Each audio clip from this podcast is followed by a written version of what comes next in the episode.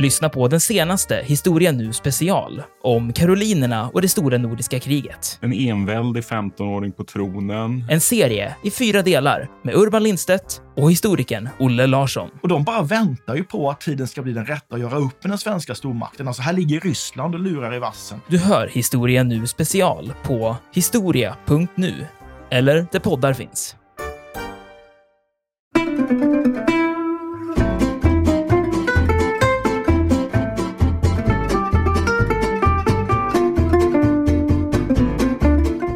November på morgonen så har eh, regeringen tillsatt en arbetsgrupp under ledning av en person som heter Gerhard Lauter som är chef för den östtyska passpolisen. Och han ska så att säga göra en liten fin puts på de här reselagen om permanent utresetillstånd.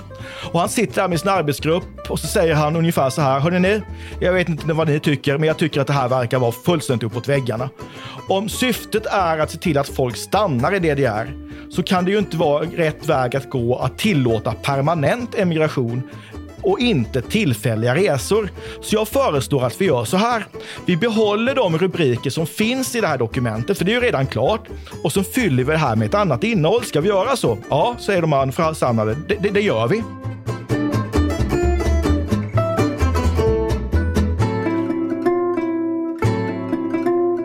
Podden En oväntad historia utgår från en liten händelse för att med glimten i ögat berätta den stora historien.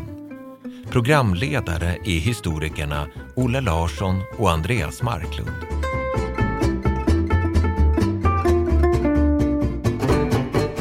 Hallå Andreas! Tjenare! Hur är läget? Det är helt perfekt. Jag tänker faktiskt börja med en bekännelse. Aha, spännande. Jag måste bekänna att jag är oerhört förtjust i Berlin som stad. Och det här är alltså trots att jag varit där många fler gånger än jag kan räkna så upptäcker jag ständigt, ständigt, ständigt nya saker. Och jag tror att det som gör mig så fascinerad av den tyska huvudstaden är just att historien i Berlin hela tiden är närvarande på ett sätt som man svårligen möter någon annanstans. Och just det faktum att Berlin har varit huvudstad i två stycken av 1900-talets värsta diktaturer tycker jag är fascinerande. Jag tänker då på det nazistiska tredje riket och det kommunistiska DDR. Och det är också intressant att se hur man hanterar arvet från den här tiden väldigt olika. Medan spåren av det nazistiska Tyskland mer eller mindre är borta, så finns eh, det kommunistiska Östtyskland nästan på närvarande överallt. Inte minst i form av gatunamn och monument. Och jag måste då fråga dig, Andreas, hur ser din relation till Berlin ut? Alltså, jo, den är, den är alldeles utmärkt naturligtvis. Alltså, det är ju, jag har väl varit där en fem, sex gånger ungefär och det är ju onekligen en stad som har allt, inte minst eh, för en historiker. Men eh, jag har väl då, jag har framförallt varit där med, med mina barn i olika sammanhang. Så jag har ju sett då, vad ska man säga, lekplatsernas Berlin och dinosauriemuseernas Berlin. Det är liksom, jag, jag har inte hunnit fördjupa mig så himla mycket i det historiska än, men det, jag har det framför mig. Och det ser jag verkligen fram emot. Men jag måste då bekänna att jag tycker att Berlin, även om jag gillar staden, jag tycker att det också är en ganska förvirrande stad. Alltså på vissa sätt ganska osammanhängande. Förmodligen delvis då av historiska skäl. Och jag har faktiskt många gånger varit på jakt efter diverse muravsnitt utan att kunna hitta dem, måste jag då erkänna. Ja, men det finns några muravsnitt kvar trots allt. Ja, ja, ja, verkligen. Och jag tänkte jag kan berätta för dig första gången jag såg Berlinmuren på riktigt, alltså min, inte bara på tv. Det här var våren 1985. Det var första gången jag var i Berlin och då åkte jag nattåg från Malmö, Berlin Night Express, vilket innebar att man anlände till Västberlin tidigt på morgonen. Men innan man kom till Västberlin så åkte man ju genom Östberlin, alltså som då huvudstaden i dåvarande DDR. Och precis när man har lämnat Bahnhof Friedrichstrasse som då är, var gränsstationen, och kommer bort mot Västberlin så ser man när man tittar ut genom fönstret, på höger sida ser man riksdagshuset, på vänster sida ser man Brandenburger Tor och däremellan såg jag Berlinmuren med dess dödsremsa på riktigt för första gången. Så du, du, du har sett Berlinmuren när den faktiskt existerade? Jag har sett Berlinmuren på riktigt, när Berlinmuren faktiskt var Berlinmuren och inte en turistattraktion. Ja, det, det, är rätt stort. Är rätt och jag stort. tänkte faktiskt att det är just Berlinmuren vi ska prata om idag. Vi ska prata om dess uppgång och vi ska prata om dess fall, om man nu kan säga så om ett byggnadsverk, men det tycker jag man kan göra. Och jag ska börja med att ta med dig på en resa i tid och rum. Vi ska resa tillbaka till den 9 november 1989. Vi befinner oss i Östberlin och klockan är nu 18.30. Och vi är på en presskonferens som det östtyska kommunistpartiets centralkommitté har anordnat. Och här har man skickat fram en man, en representant för centralkommittén som heter Günther Schabowski och han ska berätta för de samlade journalisterna vad som har avhandlats under dagens möte. Och man kan, man kan säga mycket om Günther Schabowski, men han var inte speciellt charmig, han var inte speciellt karismatisk och han var definitivt ingen speciellt god talare. Så det här är alltså en mycket, mycket, mycket tråkig tillställning. Han är dessutom illa förberedd och han läser innantill i sina papper. Och journalistkåren gäspar högljutt och undrar vad fasen gör vi här? Men så börjar det hetta till. För mot slutet av presskonferensen så kommer han nämligen in på frågan om de nya utreselagarna som snart skulle träda i kraft. Och då vaknar journalisterna till. Han fortsätter läsa till i sina papper och berättar då att kommunistpartiet beslutat att tillåta såväl emigration som tillfälliga resor till väst för de östtyska medborgarna. Och det skulle också bli möjligt för de som bodde i Östberlin att resa till de västra delarna av staden genom de övergångar som fanns i Berlinmuren. Och för ett folk som då i princip varit instängt sedan Berlinmuren började byggas i augusti 61 var det här naturligtvis något alldeles oerhört. En italiensk journalist frågade Schabowski när de nya resebestämmelserna skulle träda i kraft och han ger ett oerhört förvirrat intryck när han bläddrar i sina papper, ser det ord han letar efter och svarar absofat, alltså från och med nu, omedelbart. Och det här går ju rakt ut i direktsändning. Och det här sätter ju en sten i rullning som sen blir omöjlig att stoppa. Människor beger sig ner till gränsövergångarna vid Berlinmuren och kräver att gränsvakterna ska öppna portarna. Och det är det här som vi kallar för Berlinmurens öppnande eller Berlinmurens fall, kvällen den 9 november 1989. Men det intressanta är, tycker jag, att det här var ingen, inte, inte ett resultat av medvetet fattade politiska beslut. Det som händer den här kvällen är ett resultat av en räcka misstag, ett omfattande slarv, helt enkelt ett gigantiskt olycksfall i arbetet.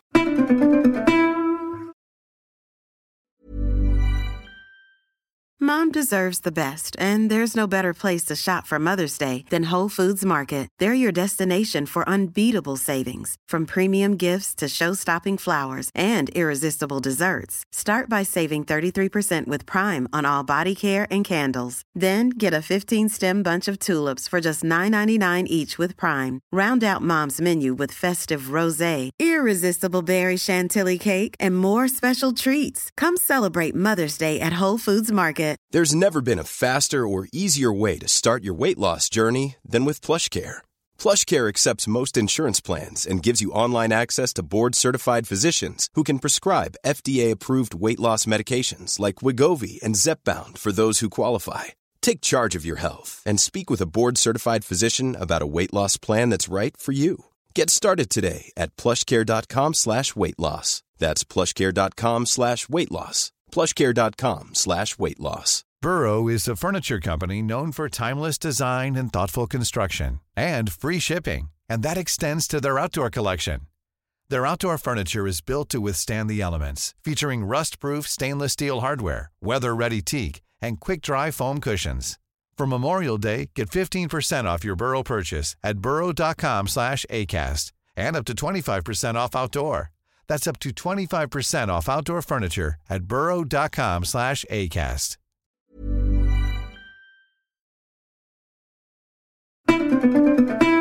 Innan vi går in och kommer tillbaka till Berlinmuren så kanske vi måste säga någonting om att varför fanns det två Tyskland? Och vilken ställning hade Berlin i de här två tyska staterna? Andreas, mm. kan du hjälpa mig med det? Jo, men alltså den här lite besynnerliga situationen då med två tyska stater det var ju någonting som då, vad ska man säga, uppstod ur själva dödsboet efter eh, Hitlers tredje rike, alltså ur ruinerna av tredje riket.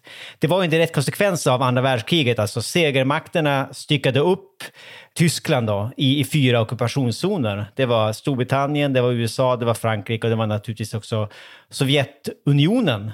Men tanken var väl hela tiden att de här ockupationszonerna skulle vara, alltså de skulle inte vara för evigt, utan de var tillfälliga.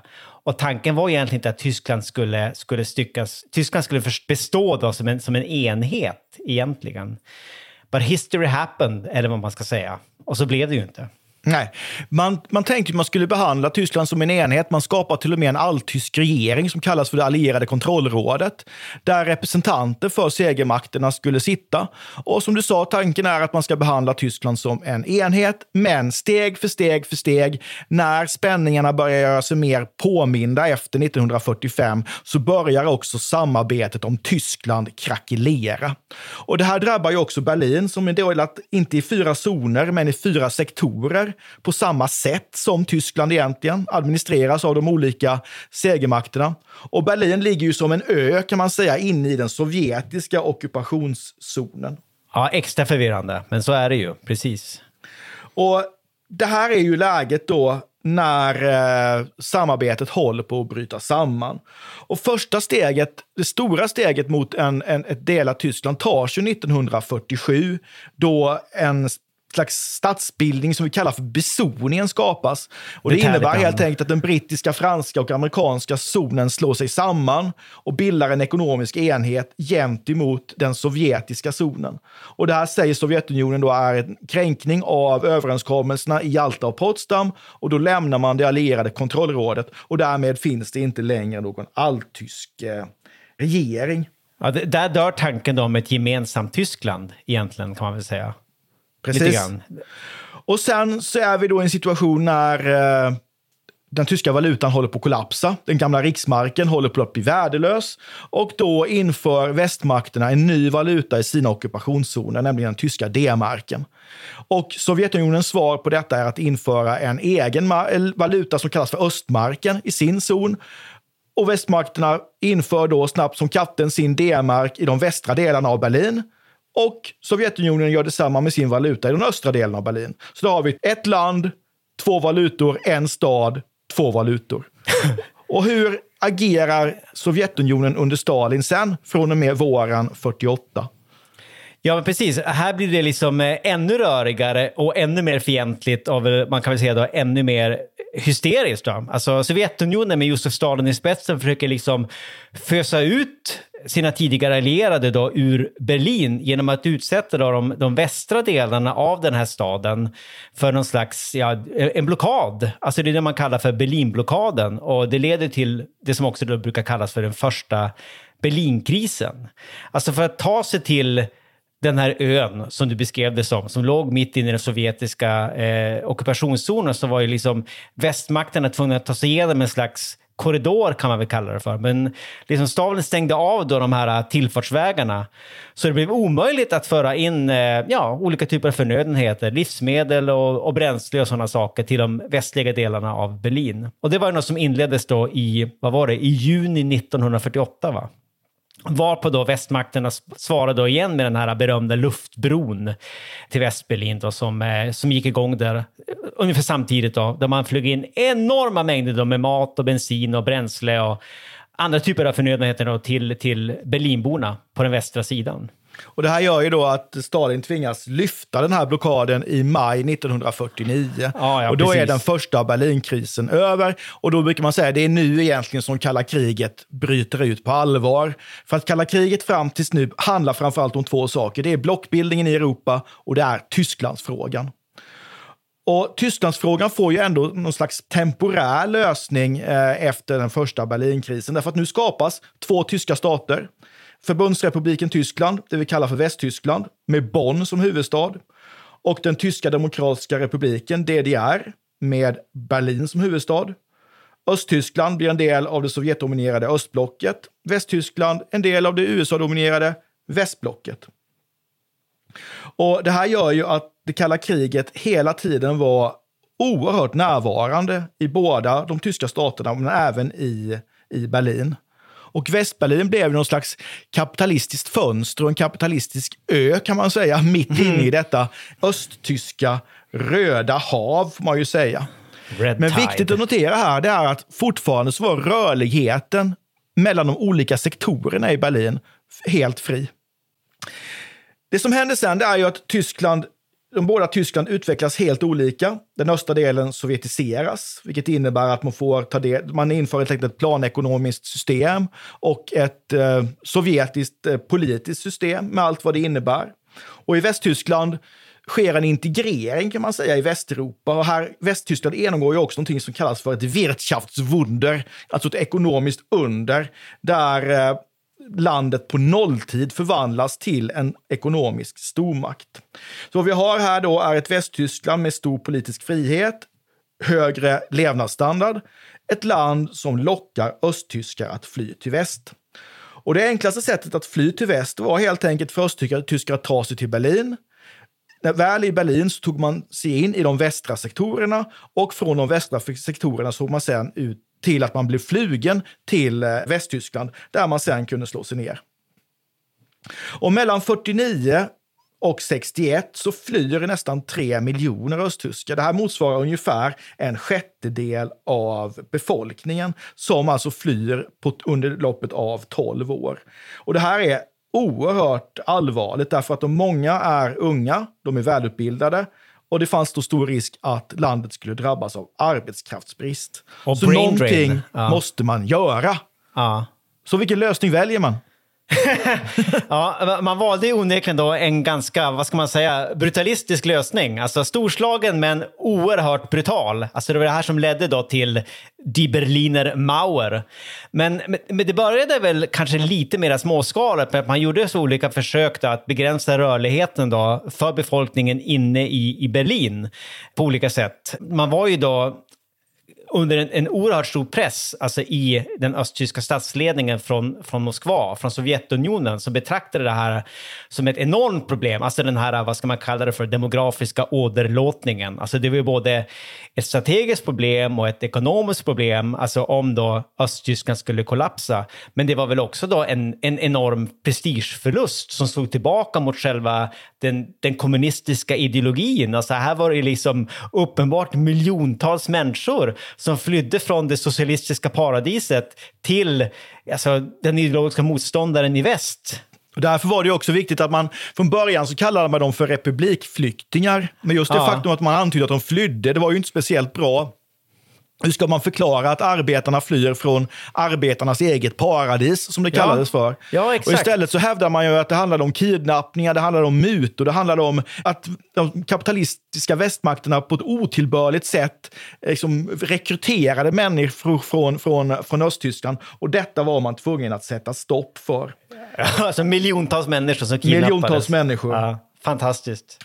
Och eh, som sagt var Walter Ulbricht, som då är regeringschef i Östtyskland och den dåvarande sovjetiska ledaren eh, som heter Nikita Khrushchev träffas vid flera tillfällen och diskuterar den här problematiken. Och man är överens om att någonting måste göras.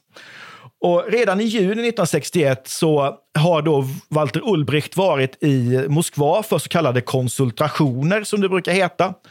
Och eh, när han kommer tillbaka så träffar han journalisterna och så får han frågan om han planerar att uppföra någon slags fysisk stadsgräns i Berlin, till exempel nere vid Brandenburger Tor, där flera sektorsgränser eh, möttes. Då säger han så här, ingen har för avsikt att bygga en mur. Ups! Ja, Där sa han kanske verkligen. lite för mycket. Ja. För vad hände sen? Ja, men så det, var, det var just precis det han planerade. Ju. Alltså han inväntade bara klartecken från Moskva och alltså i juli, alltså samma sommar, så fick han ju då grönt ljus från, från Khrushchev och eh, inledde då det som brukar kallas för Operation Ros. Det var då natten mellan den 12 och 13 augusti 1961 som då gränsen helt enkelt skulle stängas. Så det var på kvällen då, den 12 augusti som då polisen och militären då höjde sin beredskap och eh, Order delades ut under kvällen. Vid åtta tiden tror jag. Klockan tio var allt klart och vid mina ringde då självaste Erik Honecker som då hade fått ansvar för den här operationen. Han ringde till de militära befälhavarna och gav orden att ni vet vad ni ska göra. Marsch, gå igång! Och så stängde man väl gräns, gränsen då här under natten då mellan den 12 och 13 augusti. Jag fattar faktiskt inte själv hur det gick till att det inte kom fram tidigare. Alltså det här var ju då, alltså att det inte läckte ut uppgifter om det tidigare. Det här var ju före sociala medier, men, men ändå. Alltså alla verkar ha blivit totalt chockade av det här. Plötsligt stod det bara en mur där. Ja, tanken var ju att det här skulle vara, det är därför man genomför det här på natten mellan en söndag och en måndag, för att uppmärksamheten ska bli så liten som möjligt. Inga folk ska röra sig ute på gatorna. Det har läckt lite grann. Det är människor som fått höra att någonting håller på att hända och sådär. Men basically så är det här en fullständig överraskning när då man helt enkelt spärrar av gränserna. Gatorna spärras av med taggtråd, stationerna stängs, man sätter upp stridsvagnshinder, olika typer av betongkonstruktioner. Så klockan 06.00 när en del människor vaknar och ska till jobbet så möter man helt enkelt en stängd stad. Många östtyskar jobbade ju i de västra delarna av staden, som man kallade gränsgängar. Och de fick ju vackert stanna hemma, inte bara den här dagen, utan ganska lång tid framöver. Ja, det, det, är helt bisarrt. De hade liksom gått igång klockan tio kvällen innan. Ja, det är mycket, mycket märkligt. Och sen successivt så börjar man ju bygga upp det här. Från början är det ju ingen mur, utan det är ju då taggtrådshinder, men ganska snabbt så ersätter man den här då av en betongmur. Ja, just det. Och när den är fullt utbyggd så är den då nästan 44 kilometer lång genom Berlin. Består ju egentligen av två murar som mellan sig har en så kallad dödsremsa där det fanns taggtråd, signalstaket, så kallade draktänder som var som spetsade stålspetsar under marken som skulle slita sönder den som försökte ta sig över. Vi har vakttorn, vi har vakthundar, vi har patrullvägar och framförallt har vi gränsvakter som har eldtillstånd. Och det här innebär ju att det var ju fullständigt livsfarligt att försöka fly. Och eh, Berlinmuren löser ju faktiskt, får man ju ändå säga, Östtysklands problem med flyktingar. Det är några tusen som man räknar med lyckas lämna Östtyskland under perioden 61 till 89. Men det är ju oerhört få jämfört med tidigare. Och man räknar med att ungefär 200 människor förlorar livet då när man försöker fly. Och det som är lite märkligt är att den sista som skjuts för, för när han försöker fly, det är en 18-årig kille som heter Chris Gufroy och han skjuts i februari 1989. Hade han väntat några månader så hade han fått uppleva en helt ny värld. För Andreas, vad är det som händer 1989? Det är ju en fredlig revolution, brukar man tala om.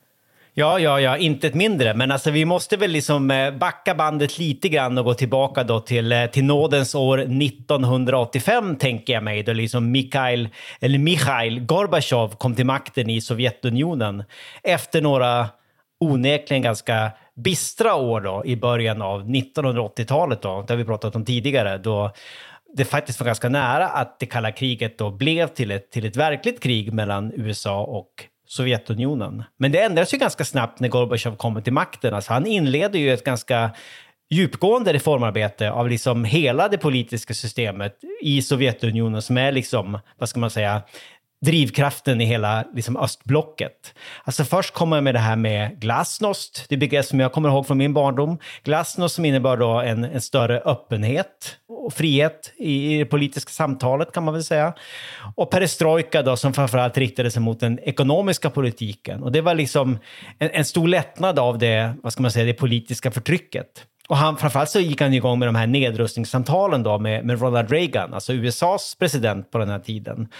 Och han deklarerade också då högt och tydligt att, alltså Gorbachev då, att han ansåg att varje land ska ha rätt att själv välja väg, sin egen väg, sin egen politiska väg. Han tänkte inte blanda sig i vad man höll på med i ja, de olika liksom, länderna då inom östblocket, alltså Östtyskland och Rumänien och, och Polen och så vidare. Så det, det är väl därför man brukar säga då att den så kallade Brezhnev-doktrinen under den här perioden ersätts då av Sinatra-doktrinen, alltså I did it my way. Det är mycket fyndig formulering tycker jag, det här med Sinatra-doktrinen. Ja, precis. precis. Ja, det är väldigt fyndig och liksom eh, väldigt, väldigt positiv ju, får man väl säga.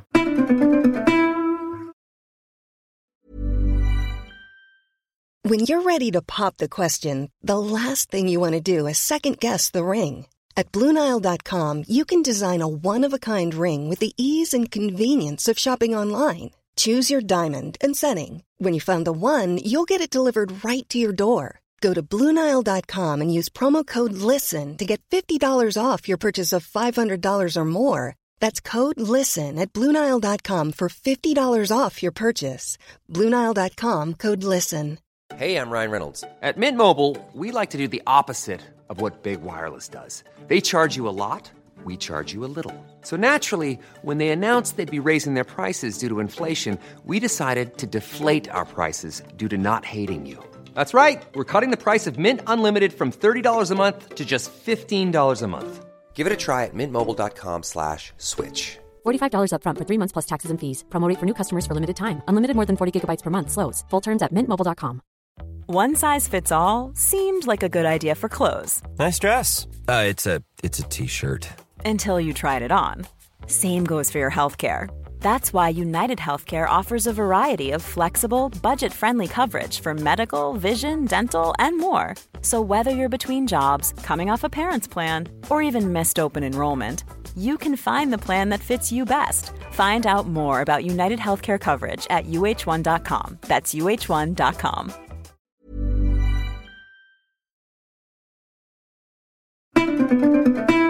Det visar ju sig sen då från och med sommaren 89 att Gorbatjov verkligen har menat allvar med att han inte ska blanda sig i. För han, han tillåter ju till exempel kommunistregimen att falla i Polen i juni. Och sen efter det så faller ju kommunistregeringarna i Europa som brickor i ett dominospel skulle man kunna säga. Och det här är ju på det stora hela en fredlig process. Rumänien är ett undantag här där det blir mycket, mycket våldsamt och, och blodigt. Men annars är det här en fredlig process. Man pratar ju exempelvis om kommunismens fall i Tjeckoslovakien som eh, samhällsrevolutionen. Men i Östtyskland är man lite mer svårflörtad. Honecker som styr, han har ju sagt att muren ska stå ytterligare 50-100 år om det är nödvändigt. Eh, man är inte intresserad av Gorbatjovs reformer. En talesperson från kommunistpartiet säger i en tidningsintervju. Skulle ni, min kära bror, sätta upp nya tapeter i ett hem bara för att din granne gör det? Det behöver man inte. Det tycker jag är en ganska dålig metafor, men okej. Mycket dålig metafor. Och dessutom är det ju så att Östtyskland är ett land 1989 med enorma ekonomiska problem. Utlandsskulden är astronomisk. Människor har nu börjat vakna också. Man har ju sett vad som har hänt ute i de andra länderna i östblocket. Man kräver ökade politiska friheter. Man kräver att få resa utomlands. Man kräver att få lämna ett land där en mur stänger in medborgarna.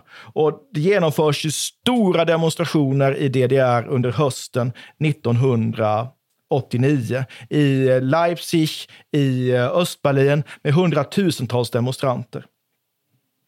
Och många är ju oroliga för att den östtyska regeringen ska välja det man kallar för en kinesisk lösning på det här problemet. Ja, just det. Det handlar ju helt enkelt, det är ju en anspelning på när kommunisterna i Kina krossar demokratirörelsen på Himmelska fridens torg i juni 1989. Ja, precis. Det är ju samma år då. Men vad, vad händer istället här? Det blir ju aldrig våldsamt. Nej, nej, precis. Det blir det ju aldrig. Utan eh, alltså, det, befolkningen i, i det där börjar liksom först så här successivt att, att sippra ut över till västsidan genom järnridån, alltså genom olika typer av luckor kan man väl säga då i, i järnridån. Alltså det första så hade man väl öppnat gränsen mot Österrike i, i Ungern. Och Alltså medborgarna i DDR, DDR kunde ju resa fritt inom själva östblocket. Så många tog liksom den vägen över till västsidan, via Ungern alltså. Andra reste då till Tjeckoslovakien där de sökte asyl på den västtyska ambassaden i Prag. Så liksom det här dräneringen hade väl redan gått igång där innan den 9 november 1989. Så sen hände det ju också lite andra saker liksom på politisk nivå det där. Alltså, den lede Erik Honecker avgick ju och ersattes av den här Egon Krenz som påstods i alla fall vara lite mer reformorienterad. Va? Alltså han ville väl reformera systemet, sa han väl. Alltså han ville väl bli lite mer då en, en östtysk Gorbatjov på något sätt kan man säga.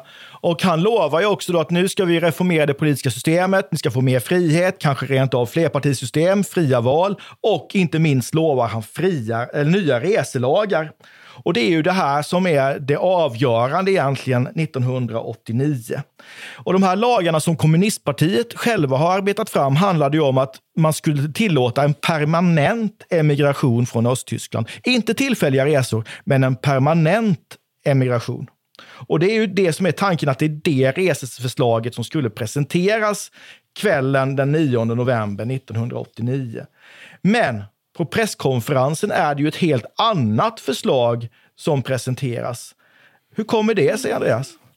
Alltså, Olle, jag måste erkänna, jag tycker det där är jätterörigt. Alltså, ur mitt perspektiv så verkar det nästan som han läser upp från fel papper, men det, det, tror jag inte riktigt är hela sanningen. Men Olle, jag har hört rykten om att du har skrivit en bok om det här, så jag tänkte att du kanske kan reda ut saken och upplysa mig om detaljerna. Ja, jag ska försöka. Den 9 november på morgonen så har eh, regeringen tillsatt en arbetsgrupp under ledning av en person som heter Gerhard Lauter som är chef för den östtyska passpolisen. Och han ska så att säga göra en liten fin puts på de här reselagen om permanent utresetillstånd. Och han sitter där med sin arbetsgrupp och så säger han ungefär så här. Hörrni ni, jag vet inte vad ni tycker, men jag tycker att det här verkar vara fullständigt uppåt väggarna. Om syftet är att se till att folk stannar i DDR så kan det ju inte vara rätt väg att gå att tillåta permanent emigration och inte tillfälliga resor. Så jag föreslår att vi gör så här. Vi behåller de rubriker som finns i det här dokumentet, för det är ju redan klart. Ja. Och så fyller vi det här med ett annat innehåll. Ska vi göra så? Ja, säger de anförsamlade. Det, det, det gör vi. Så man ägnar förmiddagen åt att skriva ett ett nytt, man behåller rubrikerna, man skriver ett nytt dokument där det står att man ska tillåta permanent emigration till väst, men också tillfälliga resor. Det här ska börja gälla omedelbart och det ska också vara tillåtet för östtyska medborgare att resa ut via gränsövergångarna i Berlin.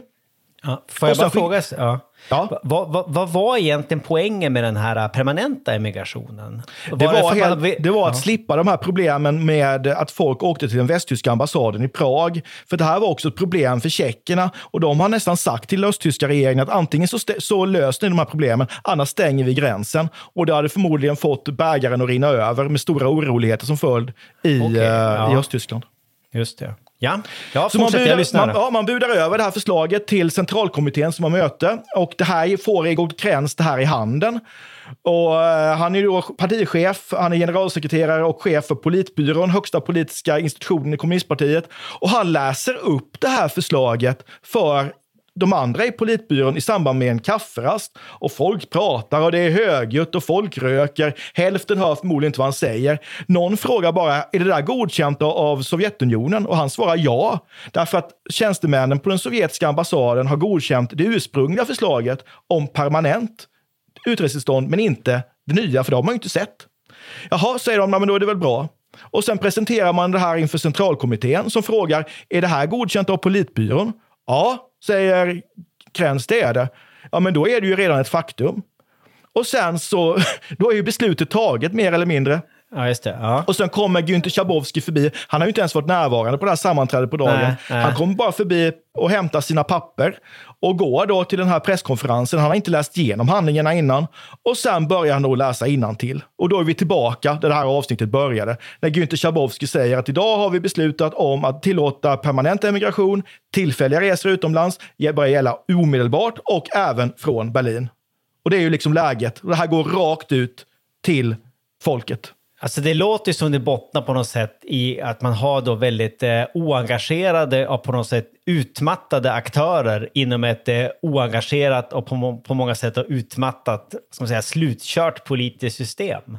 Ja, och är, har Sovjetunionen sagt okej okay, så är det okej okay med politbyrån. Har politbyrån sagt okej okay, så godkänner för centralkommittén det och då bara kör vi. Jag menar, alltså, man orkade inte sätta sig in i de beslut man fattade, uppenbarligen. Nej. Och, och så det blev bara, det så nej, men det, man litar på Sovjet här, eller man, att, det här blir nog bra. Ja. men det är otroligt egentligen eh, vilka konsekvenser det här får. För vad, vad händer sen här på kvällen? Ja, men alltså det, det, det, är ju, det är ju väldigt tur. Alltså, nyheten om det här sprider sig ju faktiskt som, som, en, som en löpeld i Östberlin. Och det är liksom... Eh, det gav inte speciellt lång tid förrän de första östtyskarna började dyka upp vid gränsen, alltså vid den där berömda gränsövergången där vid Bornholmer Strasse, där då en viss överstelöjtnant Harald Jäger för befälet. Och han var egentligen en ganska inbiten, vad ska man säga, gränstruppist eller vad man ska säga. Som i grund och botten var obrottsligt lojal tror jag mot den östtyska staten. Han ansåg då att eh, Berlinmuren fyllde en, eh, en, en, funktion. Alltså det var någon slags ideologisk nödvändighet tror jag i hans världsbild. Han var, han var övertygad om det här eh, systemet. Han var verkligen en systemlakej. Men alltså när han hörde de här orden då från presskonferensen så var han ju då väldigt skeptisk. Som jag förstår saken så höll han på att sätta då kvällsmackan i, i halsen och skrek skitprat. Och bad att få prata med, om, med sin chef då om vad det var som höll på att hända. Men han avfärdades då av sin, av sin chef, alltså det var en viss överste Ziegenhorn. Och han bad då den här Jäger, chefen för gränsövergången vid Bornholmestrasse, att inte störa honom mer. Och problemet var att liksom, det var just, just precis den här gränsövergången så hade det börjat flockas stora mängder människor, alltså Östberlinbor som ville veta vad som var görningen och ta sig över på andra sidan. Och vad sjutton skulle han göra? Och chefen ville inte svara. Nej, Sigen hon säger bara besvära inte mig mer med sånt trams. Ja. Lös, det är ingenting som har förändrats. Och som sagt var, det, det börjar liksom komma folk till gränsövergången här och i början är det bara ett tiotal som håller sig på lite avstånd, men de blir ju fler och fler och fler ju längre ja, ja, eh, kvällen lider. Och eh, stämningen blir mer och mer hetsk. De vrålar, de ropar Tor auf, Tor auf, alltså öppna porten, öppna porten. Och han ringer upp sin chef igen och säger, vad ska jag göra? Gör som vanligt, säger han. Bryr inte om det här. Och han håller ja. ut luren utanför fönstret så att chefen ska höra hur, ja. hur, hur, hur, mycket folk det är som har samlats. Ja. Och så säger chefen, okej okay då, men gör så här att du släpper ut de som är mest högljudda och besvärliga. Och så stämplar ni deras pass med att de är ogiltiga, för då kan de inte komma tillbaka så tror man att man har löst det. Men problemet är ju att en del av de som går över här, det är småbarnsföräldrar som har sina sovande barn hemma, som har bara hört att någonting historiskt håller på att inträffa och vill ta en liten kort tur över gränsen och sen återvända. Ja, och när de upptäcker det. att de inte får komma tillbaka Vilken så blir de naturligtvis alldeles, alldeles rasande. Och vad händer sen då? Varför öppnar han sen porten? Jo, men alltså, han hamnar ju i en, i en eh, väldigt, väldigt svår situation där. Alltså, skulle han öppna gränsen eller skulle han beordra sina soldater att öppna eld? Alltså, snart hade han ju tusentals människor som stod där och gormade och var ytterligt frustrerade vid de här gränsbommarna. Så vad är det? Klockan halv tolv på kvällen, 23.30, fattade han då beslutet. Och han beslutade då lyckligtvis att liksom eldgivning inte är vägen framåt. Han beordrar sina soldater att resa gränsbommen och att därefter då kliva åt sidan. Och de chockade soldaterna de trodde inte sina ögon, så han fick då upprepa orden en gång till. Och han ringde upp sin chef och lämnade då följande besked. Jag tänker upphöra med alla kontroller och släppa ut människorna. Eh, och sen slängde han visst på luren tror jag och gick åt sidan och började gråta. Men alltså, eh, människor liksom stormade över, nu då under glädjerop och tjut. Och vad kan man säga? Ja, det var en, lyck en lyckans natt. Ja, verkligen. Harald Jäger hade gett kalla kriget en, en lycklig avslutning, alltså någon slags happy ending. Och murens öppnande ett ansikte.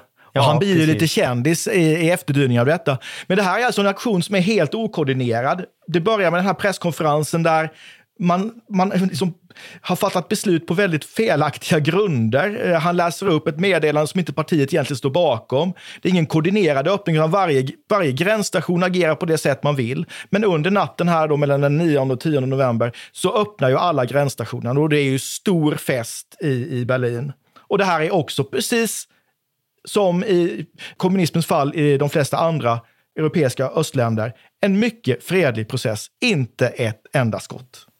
Vilken tur att det var just han som stod där. Alltså att han hade, han hade det kurage som krävdes liksom för att liksom gå emot chefens order till exempel. Ja, låt oss så här avslutningsvis bara fundera lite kort över.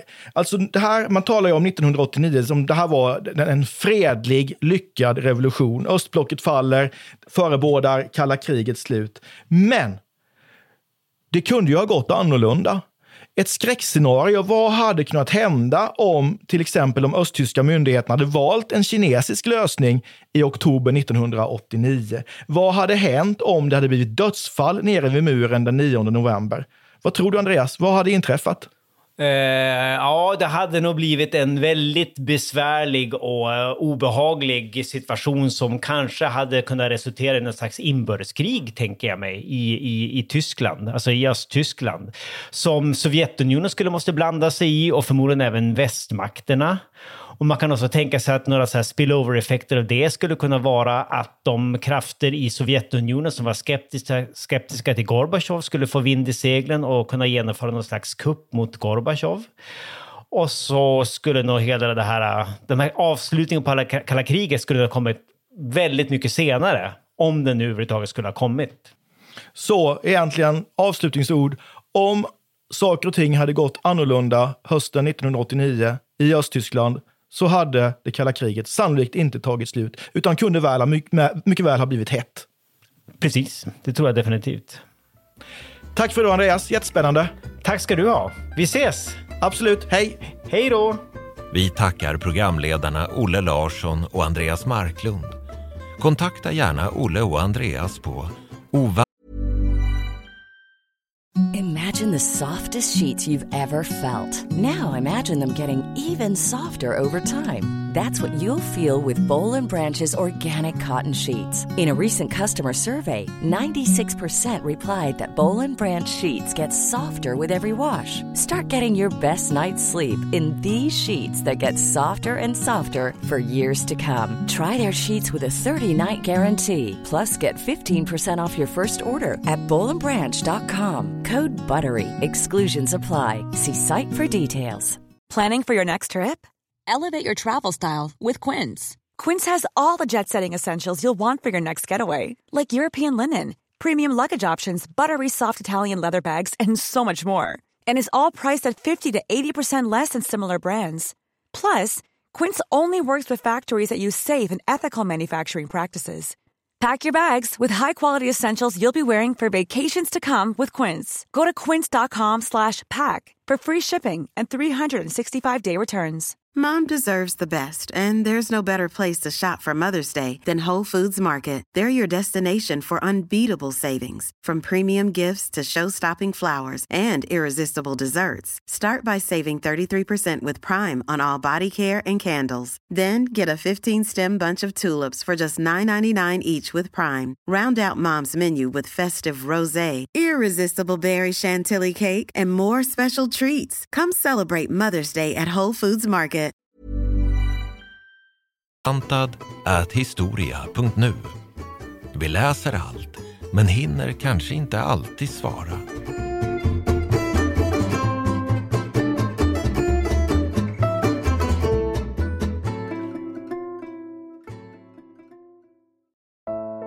Iran har under 1900-talet genomgått tre omvälvande revolutioner som orienterat landet antingen mot västerlandets modell eller mot en auktoritär styrelseform. Idag pågår en social revolution i landet som vänder sig mot det islamistiska styret och vars anhängare har Europa och väst som förebilder. I en viktig bok ger idéhistorikern Mohammad Faslashemi en djupare förståelse för dagens dramatiska händelseutveckling. Iran mellan tre revolutioner är utgiven av förlaget Historiska Media. Beställ den fysiska boken på förlagets hemsida historiskamedia.se eller köp den i en bokhandel nära dig.